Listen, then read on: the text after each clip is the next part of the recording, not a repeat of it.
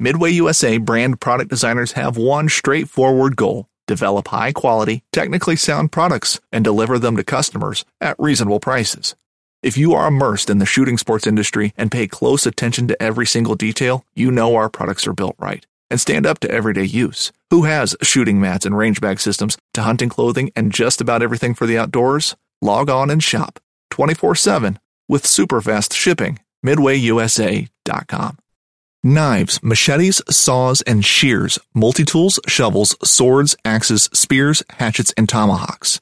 If it cuts, snips, slices, or chops, Midway USA has it. Find great gift ideas in our huge selection of pocket knives and other everyday carry folding knives.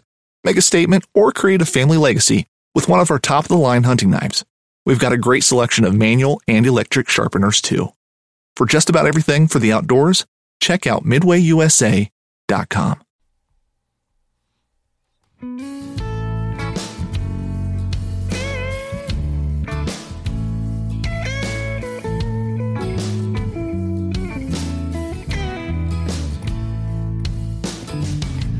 these Biloxi blues, it happens every night. every old night. I ain't never met a riverboat dealer that could ever be a friend of mine. No. never treats me kind. I don't care. Trouble on my mind. So I'm bidding farewell, putting in my notice, and I'll see you at another time. Sweet. This highway Does not know my name and I don't care. care. No, I don't Dude, some old highway don't know my name. Uh-uh. Mm-mm. Heading my way for another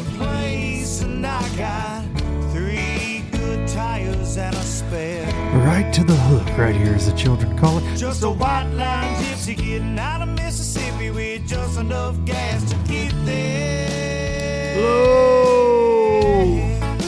budgets live. The not so live variety from the low budget live bar and grill here in beautiful southern middle Tennessee. And this is the podcast for Monday, December the 3rd. You bunch of low lifers, the first one of the last month of this year of 2023. And we are almost there, man. It's almost 2024. And I say it all the time, it goes by. Them them uh, pages on the calendar. They they they just they go a little faster as the beard gets a little more and more uh, gray every day. Uh, but welcome you bunch of low lifers to the podcast. Appreciate each and every one of you tuning in. If you're new to the show and you're wondering what a low lifer is, well, that's what you are now because that's what the fine, fine listeners and viewers the loyal low lifers refer to themselves as. And if you're wondering what that song was, it's Biloxi Blues. You can find it everywhere. I do get asked this a lot uh, still, but it is written by me and sang by me. I had somebody on Facebook, hey, I'm trying to find the guy that sounds like a weed eater singing at the first of this uh, Goofy Fishing podcast. And that's what it is. It's Biloxi Blues. It's like a 10 year old recording. I need some new music out there. I get it. And especially after a weekend, the triple threat and I just had just uh we had a date weekend. I dated her all weekend. You know what I'm saying? Yeah, we just went on some dates out in public and uh and and the kids were all busy and and so we went two nights in a row. We were up past midnight. And I know, I know it's crazy. But we uh we went to Friday night went to Nashville to see Brent Cobb and a young man by the name of JD Clayton open for Brent Cobb. And I would suggest if you don't know who Brent Cobb is, shame on you. But if you don't know JD Clayton, look him up as well. But Brent is one of my favorite songwriters in this whole world, and uh, got to see him there in Nashville. Good friend of of of the traveling circus world, my buddy Austin Boyd who did the original Traveling Circus back in 19 when we filmed on the FLW tour. He followed every waking moment. Triple Threat and I talked about him when we did the live. haven't seen him in many moons. He has done some film work for JD Clayton. He ended up being at the show. Got to hang out with him, so it was great, great to see.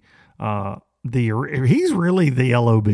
We call Trey the LOB. Austin was really the first one to take on the LOB uh, title when he was on the road with me and Sam George but had a great time there. And then last night, recording this on Sunday, this is the podcast for December 3rd on a Monday. But last night we went to a very cool place if you're ever in Tennessee called the Caverns in Pelham, Tennessee. If you've ever seen a show, uh, Bluegrass Underground or Music Underground, I think it's on PBS. Amazing series, but they have a they have a live music video in a cavern in the middle of absolute nowhere.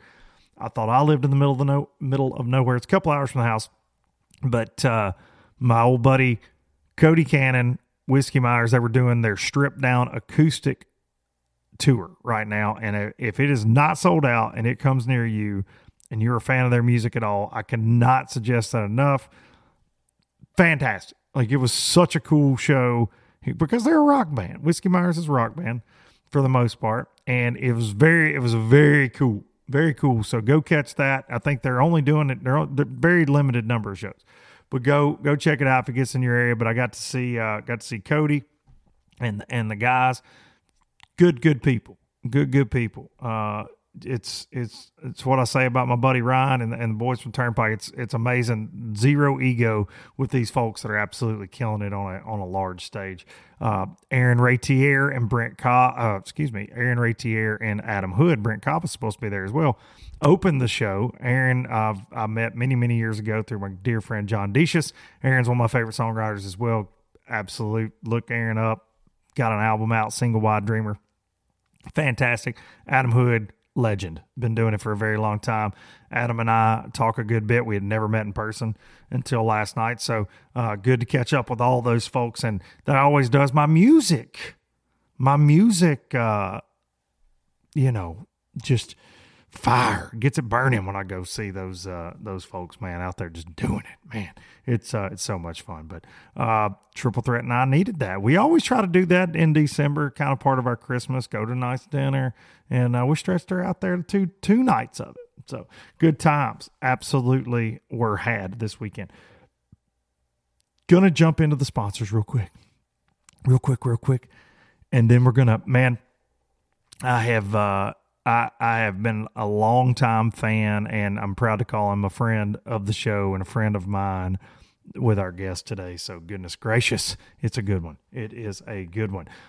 StarTron kicking ethanol on the teeth in your weed eater and chainsaw, your outboard engine. If you're parking that thing, if you you got ice on the water, ice on the water, put some StarTron in your tank. Keep ethanol from going up the works whenever you go to get that thing back out of the garage, or maybe you're hunting so much like I am right now, you know, and the boat sits around too much. Put some StarTron in your tank. Like I said, lawnmower, leaf blower, whatever you got. StarTron. Pro Guide Batteries, ProGuideBatteries.com, ProGuideBatteries.com, ProGuideBatteries.com. That is where you can find them. Code LBL10 it's where you can uh, get you a little discount. Let them know you're a low lifer. They have a sale right now on several of their lithium batteries that runs through December 31st. So, ladies or gentlemen, get your ladies to buy you some Pro Guide batteries. If now is the time, get on there. Check out the lithiums, the AGMs as well. If you don't want lithiums, the AGMs are absolute fire. I ran the 31 series AGMs as trolling batteries and cranking batteries here the last couple years. I've made the switch to lithium and I'm very, very impressed, but the AGMs are rock solid. You cannot, absolutely cannot beat them. ProGuideBatteries.com. Bait dash works. Com bait dash works.com they got the lob jig we're working on something for the classic with the lob jig baitworks will be there in attendance with a booth. They bring in the whole store to Tulsa. Excited to hear that. These folks support me. They're fantastic, fantastic people to work with. But we're working on a little something special with that LOB. But go check out the LOB if you have not. The custom three alt trocar hook, you're not going to straighten this hook out. You can throw it on big line, but it is a power finesse jig. So it's a it does big things in a small package. Seven custom colors in that finer than frog hair skirt material and I hand tied all these skirts, sent them to them. They were able to copy that in the finer than frog hair skirt material that we have. Could not be happier with this. And we are working on one right now. Ooh, boy, I'm excited about it, to be honest. Uh, to be very honest, bait-works.com Duncan dash 10 is going to save you money there. And right now they are having a 20% off sale on Dobbins rods. And that basically makes you on the pro staff. There's, there's folks out here flexing that they're on the pro staff for less than that go to bait-works.com, order you some Dobbins rods. They're fantastic rods. Uh, I have used those over the years. And uh, Dobbins Rods, 20% off, bait-works.com. And last but not least, hang the imaginary banner Express Boats, the Bassmaster Classic winning first ever aluminum boat to bring a Bassmaster Classic trophy around the arena. 96 inch beam where you can put your trophy. Sea deck bow to stern so that trophy won't slip. You ain't going to slip on it either. Super comfortable, easy to clean. 250 Yamaha show on the back. They are Yamaha exclusive, which is a good thing because those motors are spicy. They're amazing. Best hole shot in the game, in my opinion. In my opinion, 21 feet of fury and the 21 LE that I'm using. And mine is officially with its new home, headed to its new home as we speak. And I will be picking up my new ride, hopefully, this week. But don't don't sleep on the X19, the H17, so many boats, the bay boats.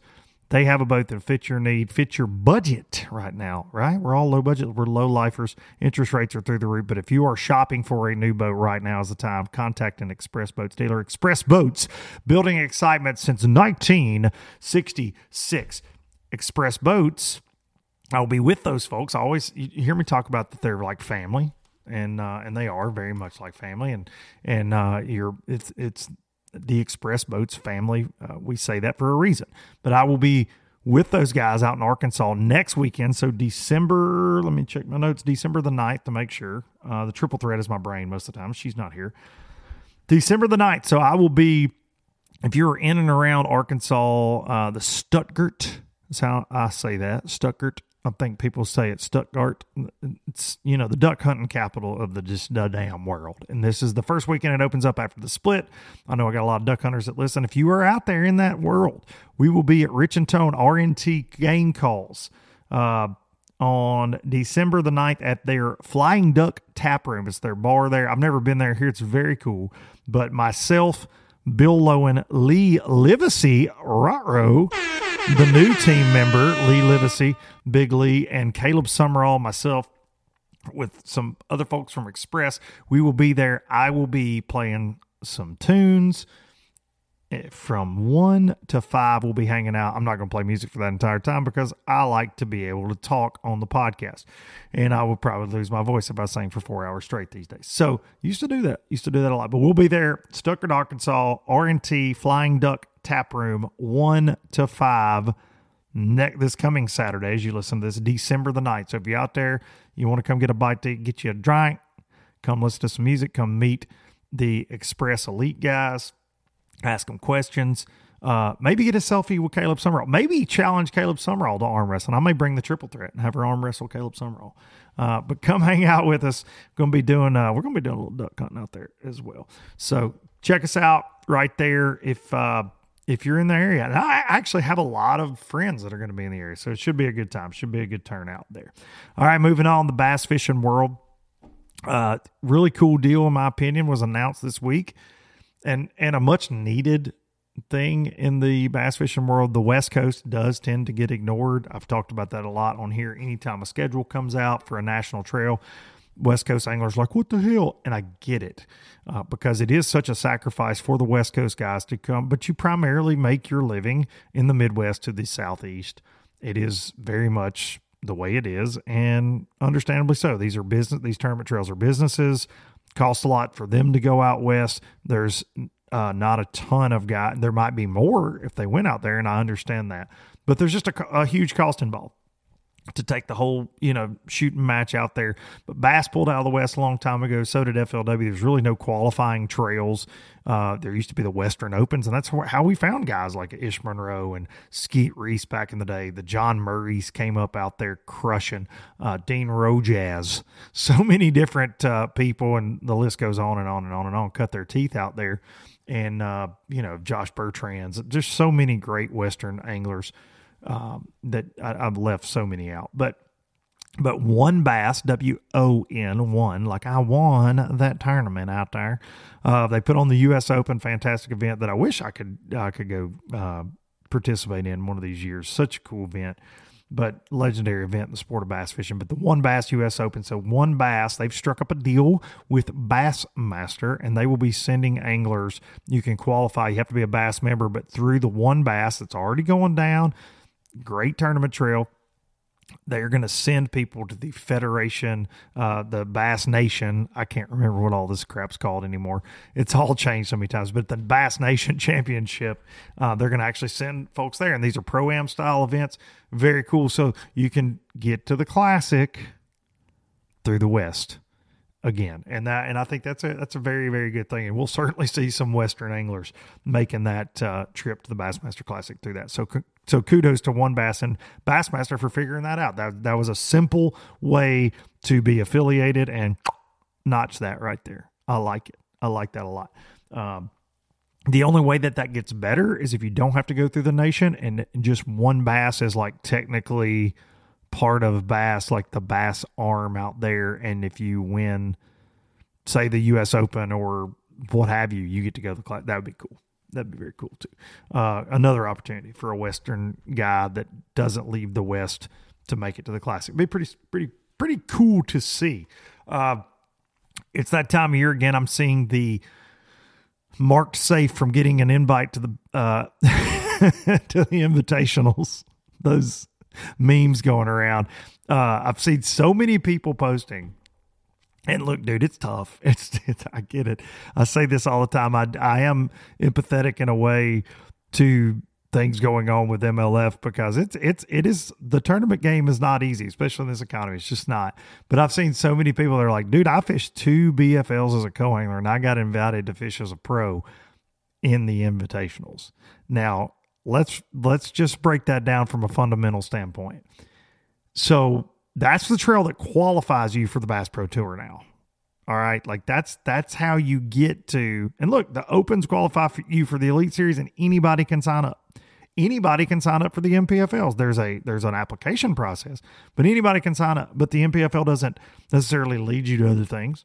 Uh, we've had anglers make the Elite Series, obviously not through the NPFL, but showed their merit through the Opens and the and now they're Elite Series superstars. But uh, but that being said, it always has been pay to play in in most ranks. But it's just it's so crazy to me that this emphasis is put on this is the top level of the sport, but we're inviting people to the qualifying rounds essentially if you got thirty grand and a pulse and a and a major league fishing MLFLW membership it's not a good look, dude. It's not a good look. And and again, the economy's headed. It's doesn't appear to be good.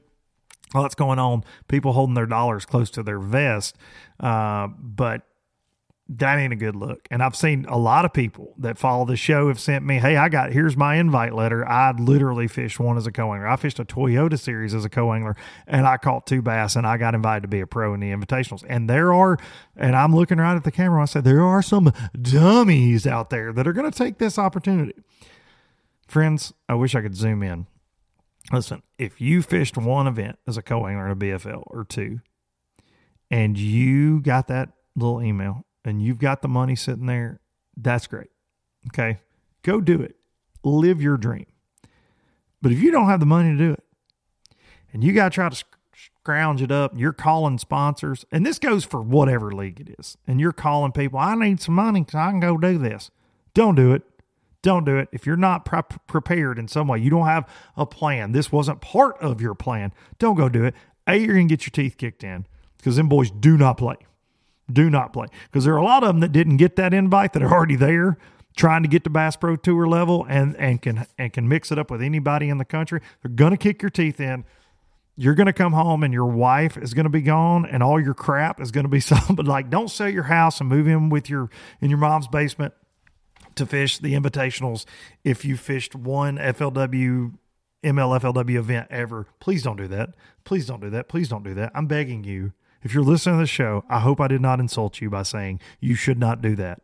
But do not do that. it is not a good idea. It's just not. I've seen people posting, y'all think I should do it? Don't do it. I'm here to tell you, don't do it. It's not a good idea. It's literally the worst business decision you're ever going to make.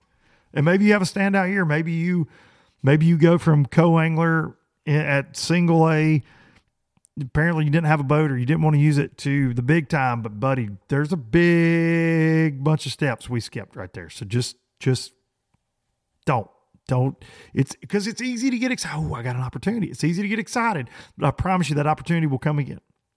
It will come again. But I do feel like that circuit, if it leads to the BPT to some level, you got to be able to qualify. I don't know. Um, and they'll qualify you if you do decide to pay your money. They go. There's some boys over there going to qualify you once you get there. You're going to find out. We have made a grave error here. We have made a great error. Error. I didn't get invited though, dude. I used to. I was on the tour, right? I didn't even get invited, so I, that hurt. That hurts my heart. I'm not a current member. That hurts my heart. I did not get invited. So Boyd, I don't know why we keep dancing around this, man. I don't know why you don't invite the low lifer back, but this is what it is, man. So I guess I'm just going to be stuck running my mouth with NPFL and Alabama Bass Trail and fishing with my kids again. Rats. Rats. All right. This guy, I said this last week about David Fritz, fishing hero. Old school fishing hero for me, for sure. This guy, if you've listened to the show for very long and you've listened to his show for very long, you've seen me on there. I give him uh, all the credit in the world for this existing. Really, for a lot of things in my life existing because of this podcast, because without this man, without his show, I, I would have never ventured off into this world, to be honest. I went on his show a lot and I was uh, with him, his crew. They were so kind to me in every way. They were always in my corner when I was fishing FLW, and uh, I met this guy several times when I was kid and coming up fishing terms. He's always super kind, and uh, and I and I do owe him a lot, and he knows that because I, t- I feel I hope he knows that because I tell him that every time I get the chance, and I always will. It means a lot to me He's one of my fishing heroes as a kid. He's so many people uh, their fishing hero. He has been controversial. He has never been afraid to speak his mind, but he is always himself. Always. He has won almost $3 million or over $3 million in professional fishing. He's a Bassmaster Classic champion. He's a Bassmaster Angler of the Year. He's a Federation champion back in the day. He's the host of the My World show on Waypoint TV right now ladies and gentlemen, all the way from Jersey, the Jersey, Jersey, Maine, Jersey, Maine, Mike Iaconelli. All right, ladies and gentlemen, as promised, here he is, the one and only one of my heroes. I had I had an old school fishing hero of mine on last week with David Fritz, but this guy right here, and he knows that I've told him many, many times he's one of my heroes in life. Mike Iaconelli, welcome back to Low Budget Live. How you doing? Well, I appreciate that because David Fritz is a hero of mine as well. And I don't know, a lot of people don't know this, but I drew out David Fritz in a Bass top 100 or top 150 pro am that I fished as an amateur back on Lake Norman in I think it was 93. I drew out with him. And never, um, never heard that story. Dude, it was unbelievable. It actually changed the scope of my life because, you know, watching those guys back then, they were four day tournaments. And I drew out with Fritz, Gary Klein, Tommy Biffle, and Cliff Craft all yeah. in the same tournament. They were four day events.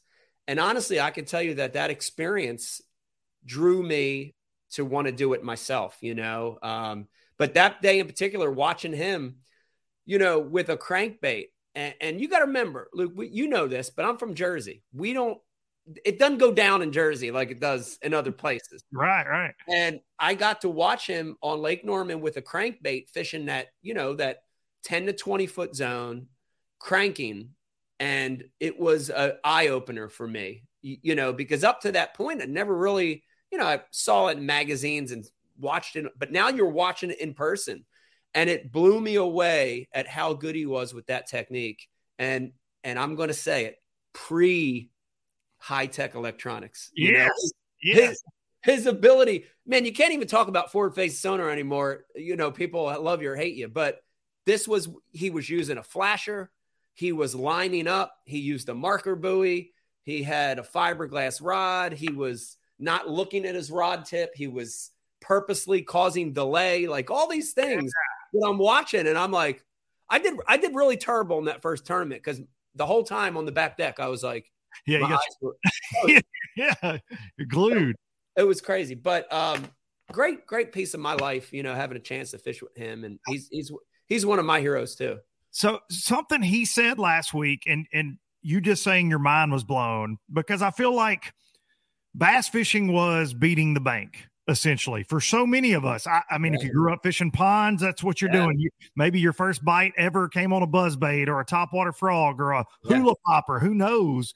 But that offshore world to me, when I was 10, 12, even growing up on the Tennessee River, it was so strange because you felt like you were in the middle of nowhere. And David made a comment last week about Patrick Walters and now, man he can see one and he's going down the forward facing rabbit hole you know and david's obviously he's he's not a fan of where it's headed.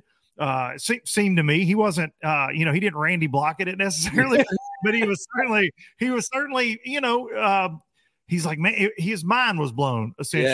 A- and i said and i said to him well don't you think that there were some people in the bag lines when you were on the fritz blitz and they're flipping docks and they see you out there in the middle of the lake there was a changing of the guard then too right Yeah. like then all those guys started going out there but don't you feel like i mean and, and social media wasn't around then yeah.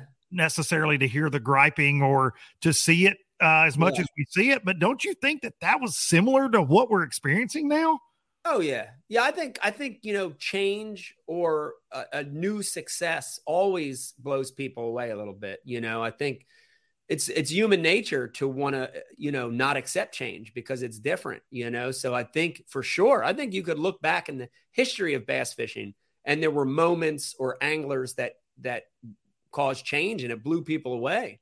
Uh, but you know, it, in his in his defense, or in in you know maybe the old guy's defense, there was something very magical about the error when you were fishing with the bait, not necessarily with all the technology. And and I'm not downing it because honestly, listen, that survey, Bass sent a survey around to a handful of the anglers, and I said my honest answer in that survey was as much as I dislike forward facing sonar, it's not a reason to get rid of it, right? You know, it's one person's opinion shouldn't be, you know, but I'm so thankful that my heyday in the sport, you know, my come up in the sport of professional fishing was in a time when you were fishing by feel and there was this magic of not knowing what was out there. You know, you were you you were you know working and grinding and you know i don't think eh, coming up today i don't think i would have been the angler i was in that time frame for me. You Yeah. know i really don't. I i think I, I maybe i'd be an average angler maybe i'd be a below average angler but one of the strengths of my my the height of my career you know my come up was the grind and working and just you know making 2000 casts using the lure to find the fish and to find the cover and the structure and that magic rock that was my that was my deal. And you know so i'm so happy i was in that era man. And and for a lot of reasons you know for for the fishing aspect for that time frame which was y- y- you know to me two heydays of the sport. The one was the i'd call it early 80s to early 90s heyday of the sport. Uh, but another one to me, honestly, was that era I was in. It was the heyday of ESPN and visibility, and you, you know, like put me in any other era in fishing, and I don't think I would have the success that I Late- had. So, Wheaties Yeah. boxes, late night talk shows. yes, all that. The Why are we not there now? You know what I mean? Like that's Yeah, it feels- it feels growing like- sport, but where are we like at? we yeah, it feels like we went backward a bit. But I, man, I'm thankful. Like you know, I get asked all the time. You know, man, would you change anything? Would you do it different? Yeah, obviously, Luke. You know, there's things you go back and you, man, I wish I made a mistake there. I wish I could have did that a little different. But I don't want to change anything. I came up in the perfect era for me and the perfect time and. You know, if if if all the tournament fishing were to end for me today, I'm very very happy with my career and how everything went. You know. Well, yeah, man, classic champ. I mean, you lived your dream from the federation, and you you say the come up like that is the best way I feel like to describe your entire career just like you said, being from Jersey, you weren't exposed to so many of the lakes and patterns that you would get to run into head on out on the national, whether it was with FLW, whether it was with Bass. Yeah. And dude, you had so much success uh, across the board and and still do, man. And I I do I do think it's interesting because we get in these arguments, right? These LeBron, Jordan arguments, you know, who would have been better, but you do have different eras in sports.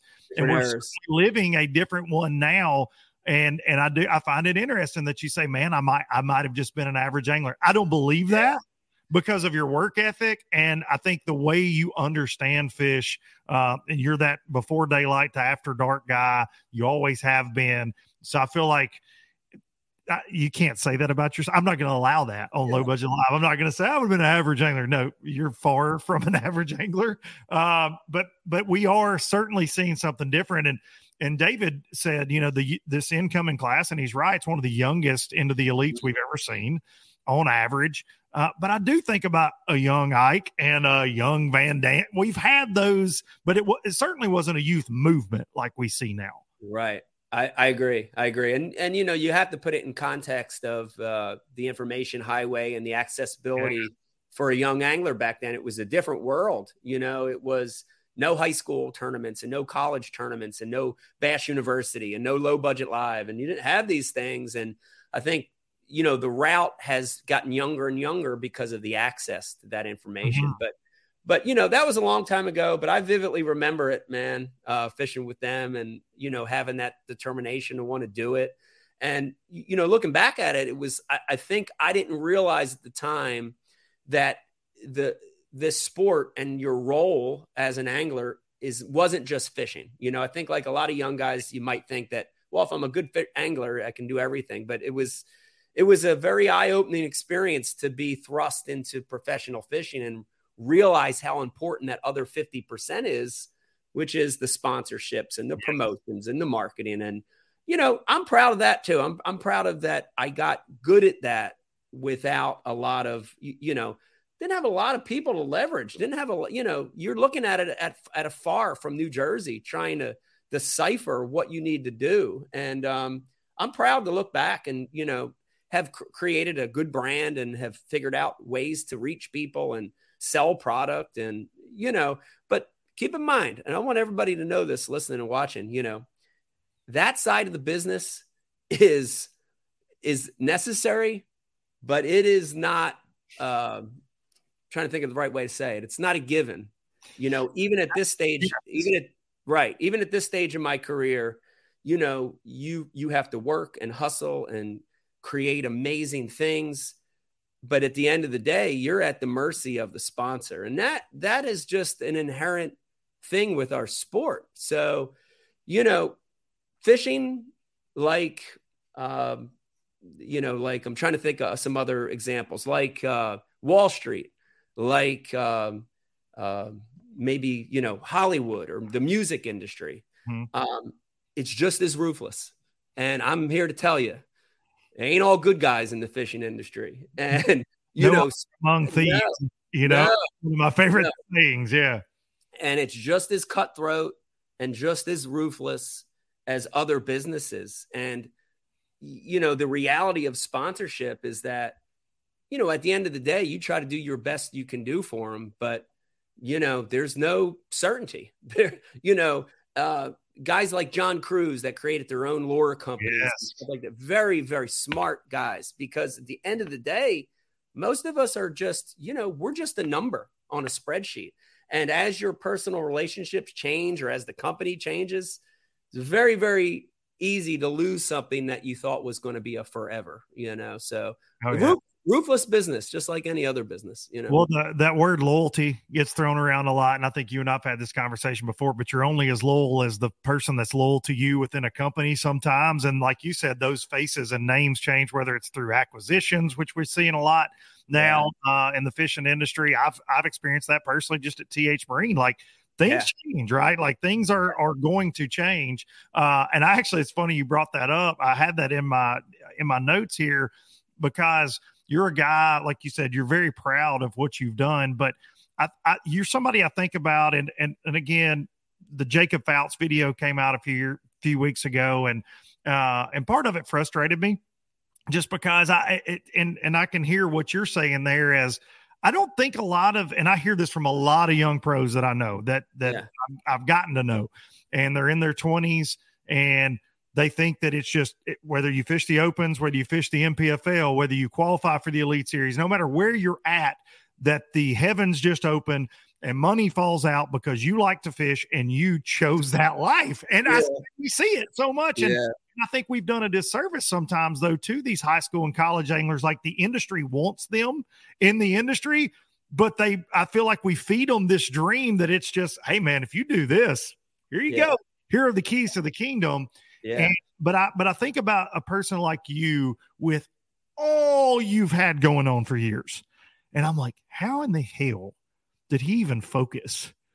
you know, to win the classic, to win an AOY, to run because man, between everything and and look, I know you give Beck a lot of credit yeah. you guys are a power team and and everybody else that works with you guys. But man, to do the podcast like you did forever, to do all your television endeavors, all your dude, you are, but you're like that guy for sponsors. You're traveling to all these seminars. Like you got the most out of your classic win that I think and anybody ever has. Like you were everywhere, dude. But I think about you when I hear somebody bitching and I'm like, hey, uh, here's Mike's number. You should maybe call him and how this works. But is that a fair assessment that you think, that, and, and maybe it's just that younger generation now that I'm an old man at 40. Uh, but do you think that, and especially I think it's harder now, but do you think that uh, people don't realize how important that sponsor side, promotional side of their life is? Yeah, I think it's easy to misjudge that. You know, I, I, I think you know maybe using Jacob Fouts as the one extreme. Right. I think it's very naive to come into the sport and not believe that sponsorship is an important thing, right? So, so uh, you know, he knew. I I knew as an 18 year old, my first Bassmaster magazine. Looking at it, I was like, oh yeah, sponsorship is important. Like you, I get it. You, you know, you don't have to be that intelligent to understand. But I think the level at which it, it's important eh, it slips by some people. And you know, Luke, there's 10%, maybe less of aspiring tour professionals and then who later, you know, make it less than 10% that can make a living just fishing. You, you Yes. know, that is the very minute number. Um, and so for the other mere mortals, the other not 90%, you got to know that the business side is 50% of it. And you have to create things on that business side that will carry you through your career or create your career, create your brand, you know? And and so and it's not just traditional sponsorships, it's it's branding and it's creating your own businesses and platforms and outlets and um, you know, finding ways to have income other than a check from a tournament place, you know, coming in the top 50 or coming in the top Mhm. 10. You got to find those other routes or you're not going to make it. You're not going to make it long. Uh, you know, and that's just the that's just the reality of it, you know. Um, Yeah. so they got to know. They got to know and if they don't know, wake up and know right now that 50% of it is not fishing, you know. Well, and I, and I think leaning on, we, we get sold a lot of platforms, right? And I'm not taking a shot at any league here, but essentially the anglers are customers. Everybody's still paying entry fees. So, yeah, it's great that you got on Bass Live, but you can't just lean on the fact that, hey, I qualified to be on Bass Live today, and now I don't have to do anything else the rest of the time. I, I love that, that you've got to make your own platform. I think you certainly, you did that. And look, you, you did amazing things from being on camera, right? Like that led to uh, it, the two are married essentially, but you pay for that almost yeah. in, in tournaments, right? So I, I love that. And look, not everybody has the personality for it. Not, and I, I understand that too. But you almost, if you want it to work, and hey, I'm gonna when I go to do my taxes, fishing is my deal. When I sit down with my accountant, whenever we're sorting it all out at the end of the year, talk about how much money I lost uh, most of the time when I talk about fishing. Uh, but if you want that to be your profession, you've got it can't just be with rod and reel, and it never had. It's never been that way like you said, other than maybe 10%. Yeah, le- less than 10%. And you have to find other outlets. And and so, you know, I'm here to preach too, not just the sponsorships, because again, you know, sponsors yeah. come and sponsors come and go. And yes. you have to know that. And you know, the reality of it for me is really hitting because you know, I'm I I wasn't naive to know that, you know, I look at my heroes in the sport, whether it's a David Fritts or a Hank Parker, or a Jimmy Houston or a Bill Dance and when you see names like that getting axed, mm-hmm. getting cut, there's no loyalty in this sport. You know, for crying out loud, you're really going to cut the Babe Ruth of bass fishing. You know, like who would ever get rid of Bill Dance? Like you keep Bill Dance on the payroll till he's not around anymore. no matter what. I mean, it's never going to get any better. But yet you see these big companies, Bill's just the number on their sheet, you know, yes. and that's that's going to happen to me, and it's happening to me. I'm I'm aging out of it. I understand that, but I'm so thankful I've created other things, and I I want everybody listening to this to to keep that in mind. So yes, sponsorship is important, but do other things. You know, cre- create your brand and create outlets in your brand. Do lures, do colors, do licensing agreement, do figure out other ways to hustle in the fishing industry that will give you longe- longevity. So you're not at the mercy of the sponsor, right? Mm-hmm. Sponsors are great and hustle and work hard for them, but don't be at the mercy of sponsors. That's bad, you know. You can't, yeah, you can't put all your eggs in that basket either. It's like the rod and reel basket. you better be right. figuring it out, man. Right. Uh, it, it's it's crazy, and I something else that I that I had that I, I definitely wanted to ask you is you've always been for the anglers. I mean, trying to get the anglers to kind of you and I've had a lot of conversations about this over over the years of of folks just kind of taking shitty deals for lack yeah. of a better term, right? And like, hey man, for three packs of worms, uh, we want you to work 47 shows. And, right. And then and then a guy comes in and goes, Well, I would like to get paid X. And they're like, Well, we can't do that because we have 15 guys that took three packs of worms. So we're not going to give you X. And and it's really there's a lot of that that goes on and it still goes on. I think people would be shocked at some of the deals. Uh, and I think that's what the the Jacob Fouts video going back to that is this this because hey, kudos to him for speaking up and yeah. kind of laying it out there. But he took kind of a shitty deal from a sponsor. He's like, I did all this for well, I forget, like seven grand. Like, well, yeah, I don't think that was a good idea at the time, yeah. you know?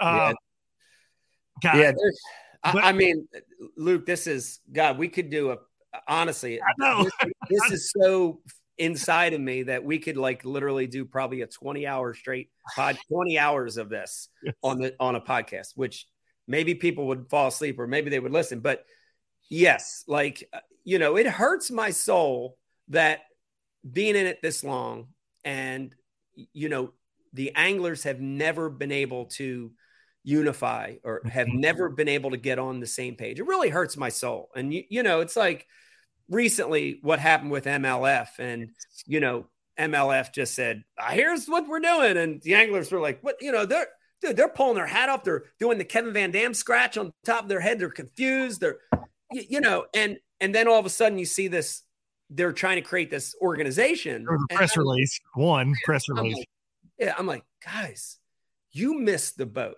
Like for those of you listening to this podcast right now if you don't know the story when the leagues were splitting I mean, literally, as it was happening, there was an email circulated around between all the professional anglers at the time. So that's all the beat the uh, MLF, old MLF guys, the old Bass uh, elite guys, the FLW touring guys at the time. So it was a big email list. I was on it. Yes. And, you know, it was an email saying, hey guys, now is our time. Let let's organize above and beyond outside of the tournament organizations yes. as a collective group of anglers, no matter what league you fish. This is the time. And it was, oh God. And I remember, uh, you know, like, I think there were like maybe 20 responses back out of the 300 plus. Of the 20 that came back, like 10 were into it, 10 weren't, 10 were worried about their sponsors. Yes. And I'm like, and it it it was just like, and then I see that letter come out and I'm like, guys, you missed the boat we all missed the boat. That was the time.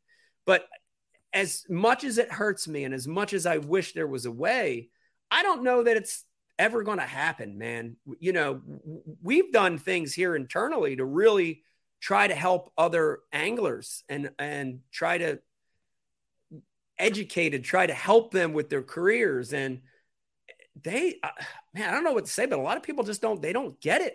They don't understand and you know, it really hurts the sport when a top level guy, the best in the world, will work for almost nothing, when they'll put a wrap on their truck and boat for almost nothing, when they'll design a lure for no in, intellectual, you know, that's their intellectual property. They don't want to get paid for it. They're, you know, when they're not ego thing, right? Like Yeah, they just put their name on it just to say their names on it.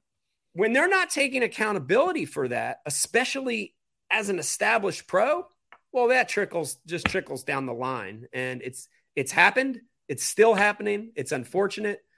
I don't know how to fix it. I I, I we almost got to the point where we're just like ready to wave the white flag and just say you guys are on your own because we you know I would love to change this and I I don't know how to do it. You know, I wish I wish I had an answer on how to change it, you know. Yeah, I was going to say why I don't. I've, I've never understand why, and I, I get that we're individuals, right? It's an individual brand sort of thing, and everybody's worried about theirs uh, versus the collective group. But there's all obviously there's always strength in numbers. Uh, but but I, I will say this going to the BPT thing, and I will not name this guy. I like this guy a lot, but he reached out to me, and he was the one that formed one of the ones that formed the Angler Protection Committee with BPT. And he called me and he goes, "Hey, I want you to talk about this. You know, this is what's coming out." And I said, "Well, okay, what what's realistically what are we looking at here? You guys are going to say, "F you guys," and we're not signing our contracts." And his exact words were, "Well, man, I just signed a really big sponsor deal." A couple of weeks ago, that is contingent on me fishing BPT, and I, when contract time comes, I'm really not going to have any choice. And I said, then what's the point in any of this? Yeah. Is what I asked him on the phone. I said, and I told him, I said, hey, I'm not talking. I get it. You got kids to. F- I totally understand, but what's the point? Why are you trying to do it if your if your heart's not in it? If all of you aren't all in on this, and look, there were guys that took a stand and said, "Well, hey, I'm just going to go choose to do something else," and hey, hats off to them. And there are guys that stayed, and look, I get it. Yeah. I get it. That you, you think you got to have the platform go ahead. Uh, but I, I just, it always puzzles me talking to anglers that you, you can never get more than two or three on the same page. I feel like, you know what I mean? Very, very difficult. Very difficult. And the sponsor thing, you know, is is the reason a lot of guys would would never do it or would never Mhm. stand up. And the interesting thing about it is that a lot of the bigger sponsors that I've talked to, they were rooting for us to do that. Like Yeah. it's the opposite of what you would think, you know. So a lot of these big companies are having the same problems with the organizations Yes. that we're having, right? So Yes. you know, I think a lot of these big companies would would support the anglers organizing, but it's just hard, man. And and you know, I'm not throwing anybody under the bus because I I can remember the early stages of my career and you know, you just want to make it. You just want to fish. You know, you're you're living your dream and I I get all that. But man, at some point for us to get to the next level, this has got to happen. We talked on the beginning of this call. How the hell was there more money and more visibility in the sport of bass fishing in the late 90s to early 2000s than now? That's bullshit. Yeah. It's not possible. Yep. And the reason is we're we've, we're been taken advantage of a lot by by people, by the organizations I would, I would all the organizations. And uh, it's a shame. It's a shame. But, you know, I think I'm getting old and grumpy and I'm getting to a stage of my career where I'm just like, F them. They're on their own now. Godspeed, Godspeed, anglers. I tried to lay, you're like I tried to lay the foundation and teach Yeah. you something as I learned by hard knocks here, Yeah. And, you ignored my teachings. Yeah. So I mean, part part of me is like 'em, and the other part of me is not because I. I have friends and you know people that I admire that are young anglers. I, we have we have a son that's 12 Loves it. that dreams about doing it. And, you know, so I'm sympathetic from that side, but the other side, I'm just like, man, I had enough. I had enough of this, you know. It's hey, I get it. And I think people they're scared to speak up or be themselves. You know, it's a very we live in a very PC industry, and I, I know Yeah. you agree with that. And Yeah. you've always been Mike, unapologetically Mike, uh, no matter what. And I'm the same way, right? Yeah. And I think Yeah. that that's something I'd learned from you is, oh, I can be myself and it's okay. And I think when I have been very outspoken on this show, just like you've been on on your show so many times, the number of industry people I hear from Yeah. Is always mind blowing Oh, that yeah. are true industry professionals that I feel like are the ones anglers fear to speak out in front of, and they're the biggest fans of this platform. To be honest, Yeah. like they're like, "Hey, thank you for saying that." Somebody needed to a long time ago, and I know you get you you've got the same thing over the years, and it's it's Yeah. really incredible, man. Like it's okay to be yourself. I think uh, you see a guy like Matt Robertson, he's just himself all Yeah. the time, and there's a reason he's successful because he doesn't try to hide anything. I feel like I love Yeah. that. Yeah, it's super. That's super important, and it's refreshing. I think for people in the industry to hear the truth, and uh, you know, it's sometimes hard to let it all out. You know, I, I honestly look forward to the day when I'm totally signed off, uh, because you know I may have mentioned this to you before, but I honestly have I have another book that's kind of waiting. You Mhm. know, um, that's a part two to to my book series, and I can't wait to the day that I can release it and be 100% honest and let it all out there. But, you know, I think when when you talk about, you know, people that have really, you know, worn their heart on their sleeve and said what they wanted to say, um, there's a strength to that. And there's some of the strongest brands out there have that. And and you know, the longevity of it is is really the key. And so, you know, like for me, man, I I've been the same, and I, it's been good for me and bad for me over the years, but it's been the same. And I think people realize that, and they are attracted to brands that are true the whole time, that are you know that that voice or that image, that whatever that is. If it's consistent, then it's real, and there's there's strength to that, you know. when the reactions are a roller coaster at times, and you've certainly lived that through your Yeah. career, the roller coaster of how people react to certain things, but but at the same time, it all like you're saying, it evens out and it all works out. I, I feel like as long as you're true to who you are uh, and not fake, and you're you're certainly not that man. And uh, you know, I, I was talking, and I say this every time I'm around you, just because I have to, because I feel like I, I have to give credit where credit's due. But I I've told the story many times. I met you when I was a kid several times at tournaments, and you were always just this larger than life guy on TV to me. And then I watched you just take time and talk to every kid that's coming up, like, Mr. Iaconelli, can I get a man stone jig? You know, like I was that kid on Pickwick Lake, man. And and I just I've always respected that about you though, man. No matter because you're like me, you're you've been divisive. People are like, get that Oh, yeah. Guy out of bass fishing. You know, when you oh, were Oh, yeah. you were going with the flames on the jersey, they were like, Who is this? Where did this come from? You disrupted their world, buddy.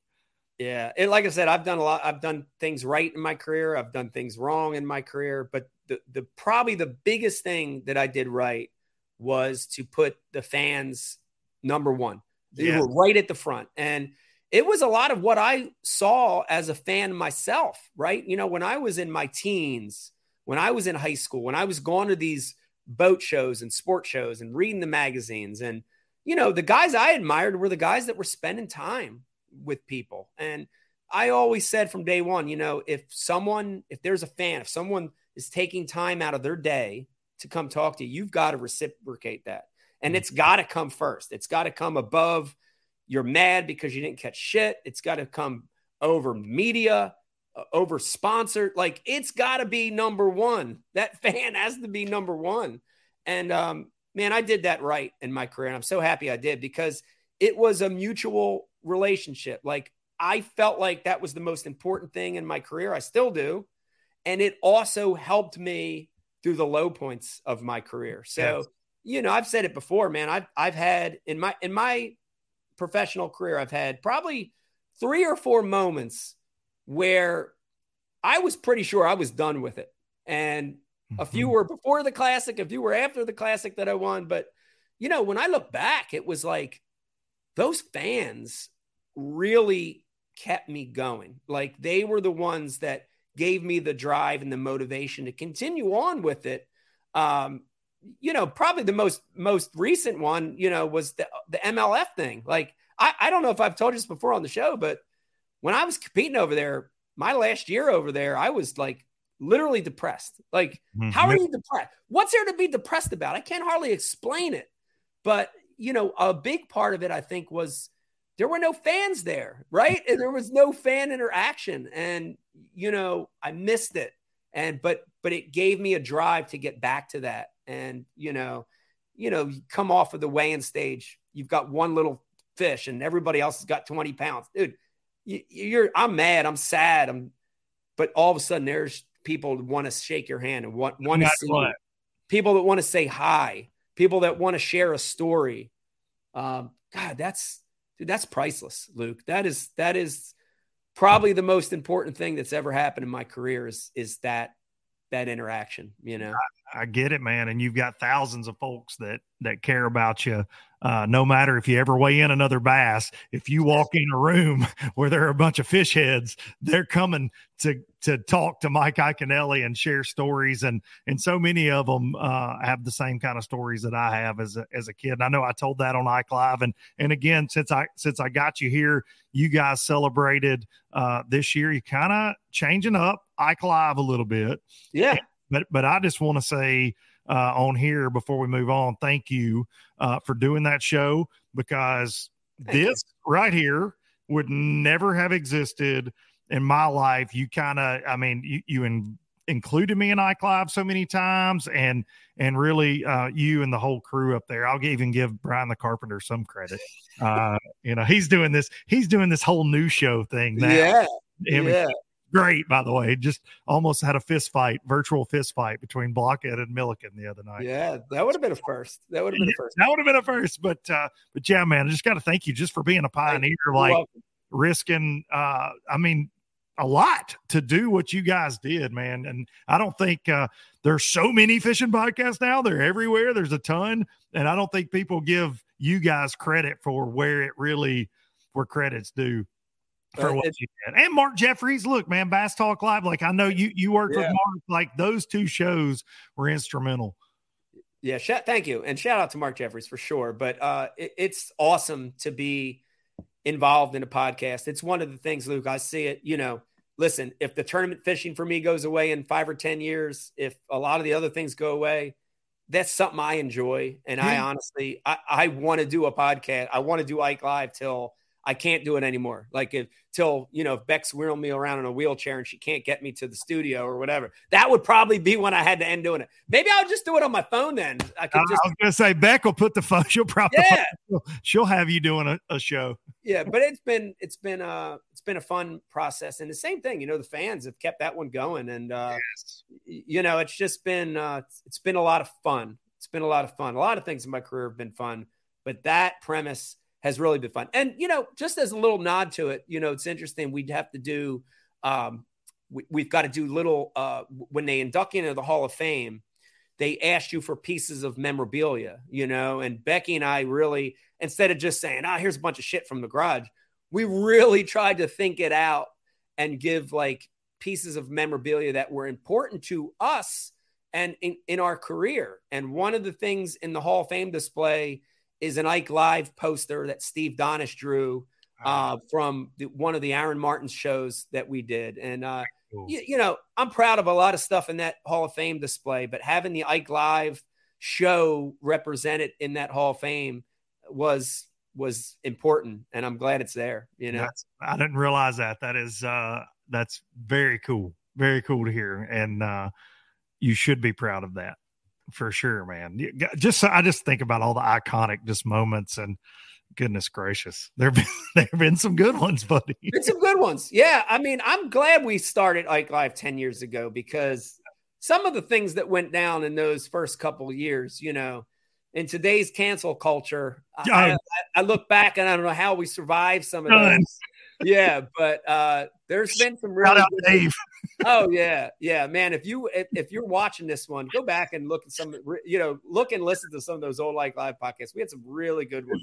You know, we learned really quick after about the second, third year, we had to get rid of Ike Live after hours because Yeah. you know the oh yeah, the shows were two or three hours long, sometimes four hours long. The regular shows, the whole time, Luke, we're drinking, right? So we're drinking beer and drinking whiskey, and so you know, then we'd go off air. And this is back when the studio was in a different location. There's a bar right there. So then we go to the bar. We'd be off air for an hour drinking more. And then and then someone has the bright idea, go live again. Oh, that's a bad idea, guys. Don't do Those are the days, man. Those were the days.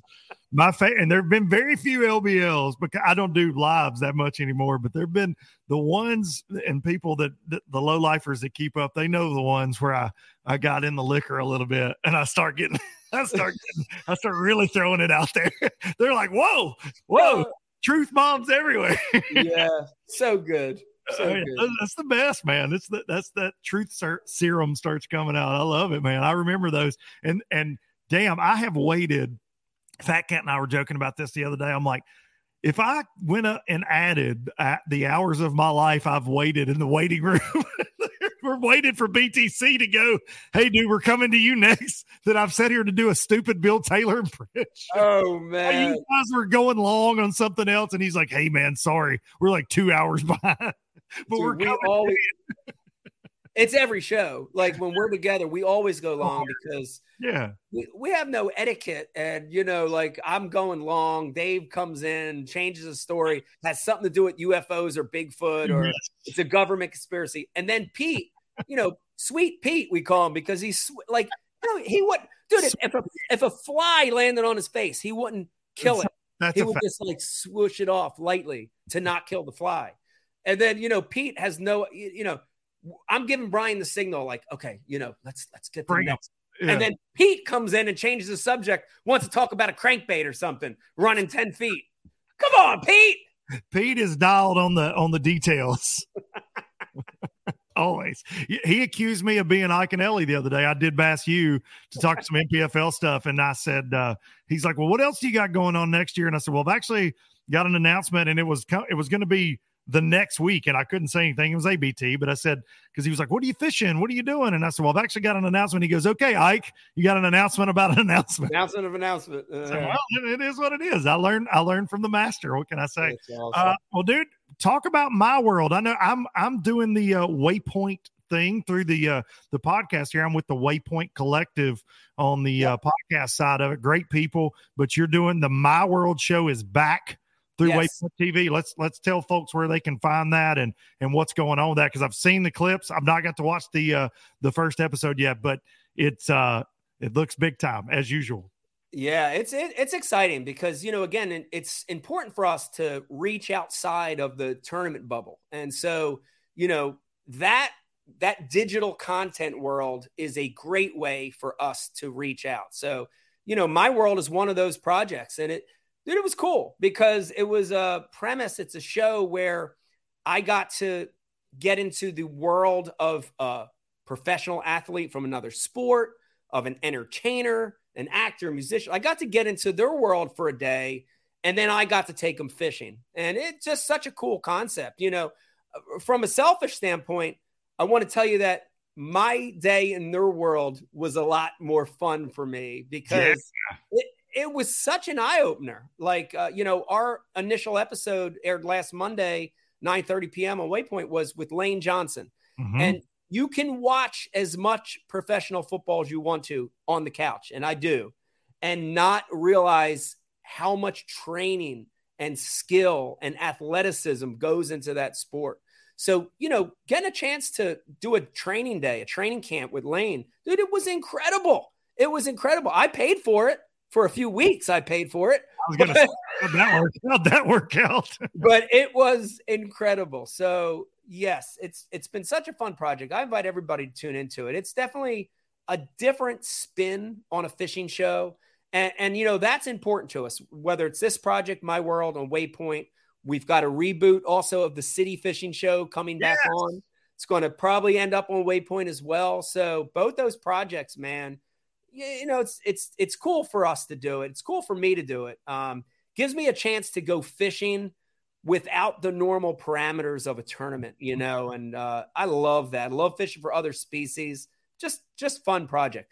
And here's the thing. So you know, TV's changing. And that's why I don't even like to call it TV anymore because, you know, TV when we were young, it was a very established thing. And you go to TNN or you go to whatever and watch your favorite guys, but it's so diluted now.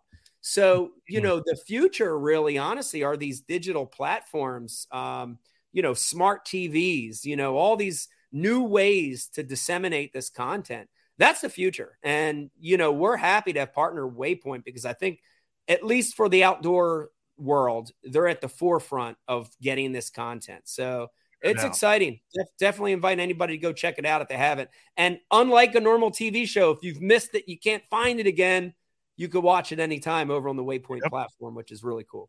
So, do you have you released all the guests, or is it kind of a surprise? You're going week by week because I was going to ask you who, what was your favorite episode, but you might not want to give out the guest. I guess. Well, I'll tell you, season one we've got released, and I, I, I'm, All I'm season one is out. Okay. yeah, I'm looking at Becky to see if she's giving me evil eye. Yeah, I She's, was going to say, where, what's that? Rebecca. She's looking at. like, She's One show is out. one show is out. Yeah. is out tomorrow night. Okay, but can I? I can talk about the other shows, right? Yeah. Oh, okay, yeah, yeah. season season one was great, and I really got a nice slice of different sports. So we Lane Johnson in the football world, to Martin Truex Jr. in the NASCAR world. Uh, you know, amazing to see what those guys go through. The bowling world, uh, you know, like this, this, you know, that one is people are like, is that even a sport? And then after bowling with Kyle Troup for a day, one million percent professional bowling is a sport. But uh, we did golf, uh, we did UFC with with Jim Miller, um, just these amazing sports.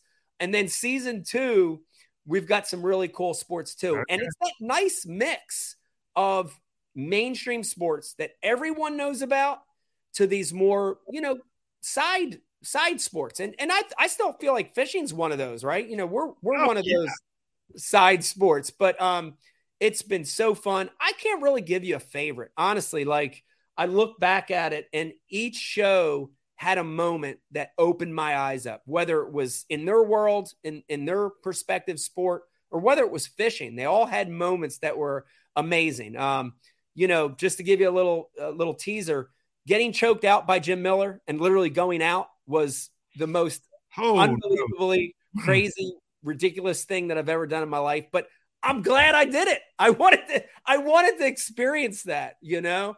Uh riding a bull, you know, we got to uh got got to ride a bull with a PBA guy.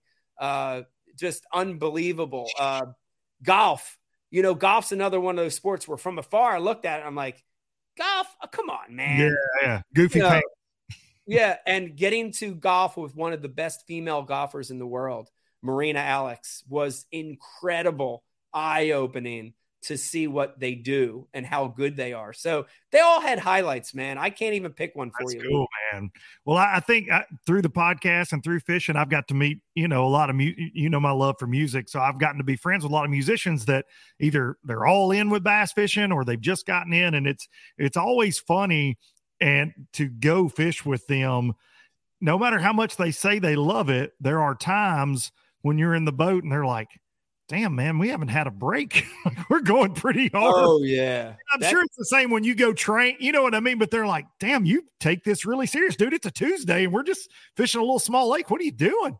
that that's the biggest comment I get from especially from the athletes is that there is no reset, you know, and it's it's 6 or 8 or 10 hours of pure going, you know. Mm-hmm. There there isn't, you know, a down. There isn't a a, a period, a break, an intermission, you know, and um they're always blown away by the athleticism in our sport, which I think is under talked about, but For sure. they're blown away by it for sure. All of them. And men- and mentally, how you know sharp you have to stay for an eight hour day if it's a tournament or just you're out fishing. I mean, you've got to pay attention to so many different things uh, and stay dialed in or you're done in fishing. I mean, I think that whether you're doing it for fun or trying to do it for a living, I think that matters. But I, I wondered if you had experienced that because a couple buddies of mine that again, hey man, I, yeah, I fish all the time. I love it. From, but from another world that they're professional in and and do better than most people do. And then you get them in the boat and they're like, damn man, can we stop and have some lunch? like, Oh, It's crazy. They're blown away by it. But but you know, on the flip side, I'm absolutely blown away by what they do too. Yeah, I- yeah, and how much training goes into it. You know, I think that was the one that was universally across the board in all of those sports was the amount of preparation and training that they go through to get to the level that they're at. You know, they're the best in the world at their sports because of that training and preparation. And uh, it was an eye opener for me too. I, I'm going to be honest with you. I'm trying to do a little bit, even as an old guy, even as a 51 year old old guy at the backslide of my career, I'm still trying to take notice of these things. And, you know, this off season, I'm physically training a little bit. I'm trying to fish once or twice a week. I'm trying to force myself to utilize forward facing sonar and things that I'm not good at, you know, because I realize the value of that and the realize the value of training, you know. So uh, it's it's been an eye opener for me. Well, I've seen you with the big swim baits too. That's your the last couple years. I feel like I've seen you dabble in that. Is that something that you're kind of locked in step with forward facing sonar on, or that that you just enjoy? You know, because we're we're seeing that that technique is something that's kind of blown up, mixing the two, right? Like Yeah. that's that's become very popular. Yeah, I honestly any of it, any of it that feels different or foreign or new, I want to experience it. I want to try to pull it in. Um, and the funny thing is, you know, it doesn't necessarily even always revolve around bass fishing. You know, big baits and bass fishing, yes. Forward facing sonar and bass fishing, yes. But you know, I'm I'm trying to saltwater fish and trout fish and all these. I'm just trying to fish because I think a lot of that you can pull pieces of it to make you a better angler, you know? So it doesn't even necessarily always revolve around just bass fishing, but Right. just engaging in the sport. You know, I've, I've never been one of the guys that have, you know, uh, retreated when the last tournament's over. They just put the rods up and they hunt or they do other stuff. And I do other stuff too, but I love fishing. Uh, I really do. And so my world, fish my city, fishing with Vegas, there have been great ways to help me just keep engaging in the sport because I really do love it, man. I love it. Well, there's never been any doubt about that uh, at all. I don't think from anybody, man. And we're we're grateful to have you. And you're in the the back part of your career. I'm I'm overhearing that, Mike Iaconelli. I'm going to call you at every event this year and just get on your ass, pep talk. Yeah. Be like, this is the this is the prime of your career. I'm gonna prime my career. Yeah. I'm, I'm gonna be uh I'm gonna be that I'm gonna be that guy for you. Well, uh, dude, I appreciate you taking time out of your day to do this. You've always been, like I said, you've always been in my uh, corner, and I, I certainly appreciate it. Thank you for doing low budget live one more time. Well, I appreciate it. Thanks for having me on. And uh, remember, watch Ike Live. Always, Mike Iaconelli, everybody. All right, that's all she wrote with the one and only Ike. Man, can't thank him enough for coming on. Can't thank him enough for being who he is, what he's been in the sport, and uh, interesting commentary there from Mike. And I and I hope y'all enjoyed that as much as I did. I, I certainly uh, I was hanging on every word, man. There's there are great things when he speaks, and and he is so knowledgeable on the history of the sport. He knows where we've been.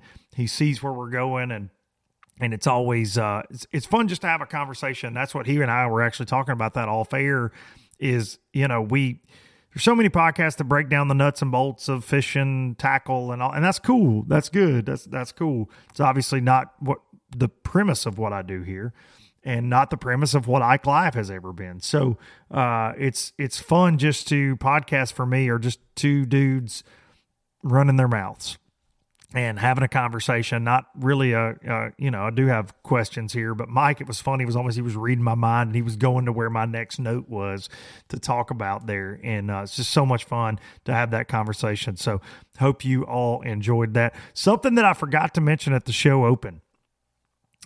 I am planning on so there's only Christmas is on uh, a Monday, the 25th. So there will no be no low budget live the week of Christmas. We'll take that week off. But I'm I think that I'm going to do I think and we may throw an extra episode in here for Christmas sake. But I think I'm going to do the next couple Mondays live. I think we're going to go live live, live, live, actually live with some guests, some different things uh, that I'm working on.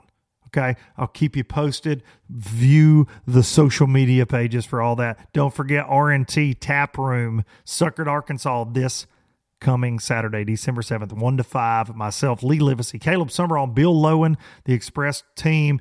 And I'll be picking and singing in the corner. Going to take you out with some Biloxi Blues. I'll promise you, I'll probably play this nine times. The only song I know anymore. Take you out with that. And I'll see y'all next time. Jackson town to Tupelo. Ya. I never could make it last. Spanish moss, a Civil War ghost. Well, I'm gonna leave 'em in the past. Any direction, Lord, I'll be fine. It don't matter, east or west. North, south, wherever the wind blows, I'm leaving those burdens at rest. This highway, it does not know my name, and I don't care. No, I don't care. Heading my way for another place, and I got three good tires and a spare. Just a white line gypsy getting out of Mississippi with just enough gas to get there.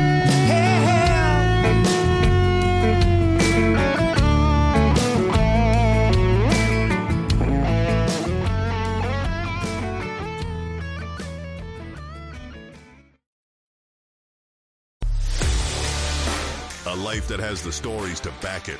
A life to be proud of. It's a Winchester life. Yeah, baby. Six eight Western. A mule deer, baby, right there. Tune in every Tuesday at 7 p.m. Eastern on Waypoint TV. Join Captain Justin Leake and Meredith McCord for the best fishing action along Panama City Beach. Tune in to Chasing the Sun every Sunday at 9:30 a.m. Eastern on Waypoint TV.